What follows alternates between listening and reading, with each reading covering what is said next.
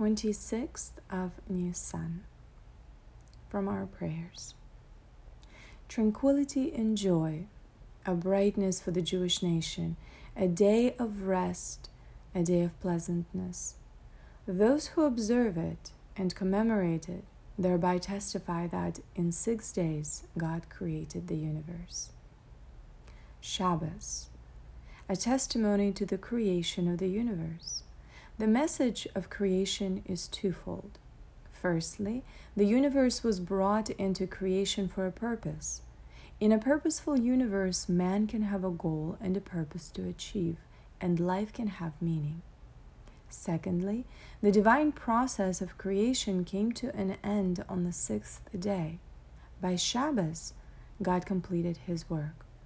For on the seventh day, God rested from all his work that he had created to be done. Where God's work ends, man's work begins. If life has no purpose, then everything is futile and there can be no joy. Without a reason for existence, the anxiety of living in a meaningless world would be overwhelming. Joy and tranquility can be only with Shabbos.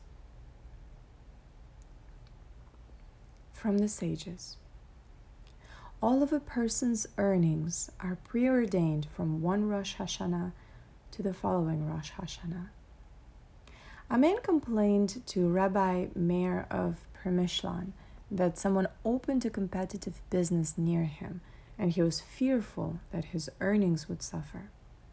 Rabbi Meir told him that when a horse drinks water from a river, he thumps with his hoof. Do you know why he does that? Rabbi Meir asked.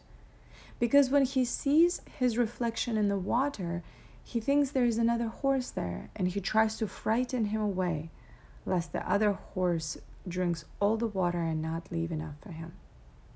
The horse does not have enough sense to understand that there is ample water in the river.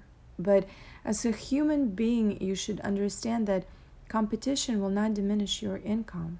Whatever you are destined to earn, you will earn.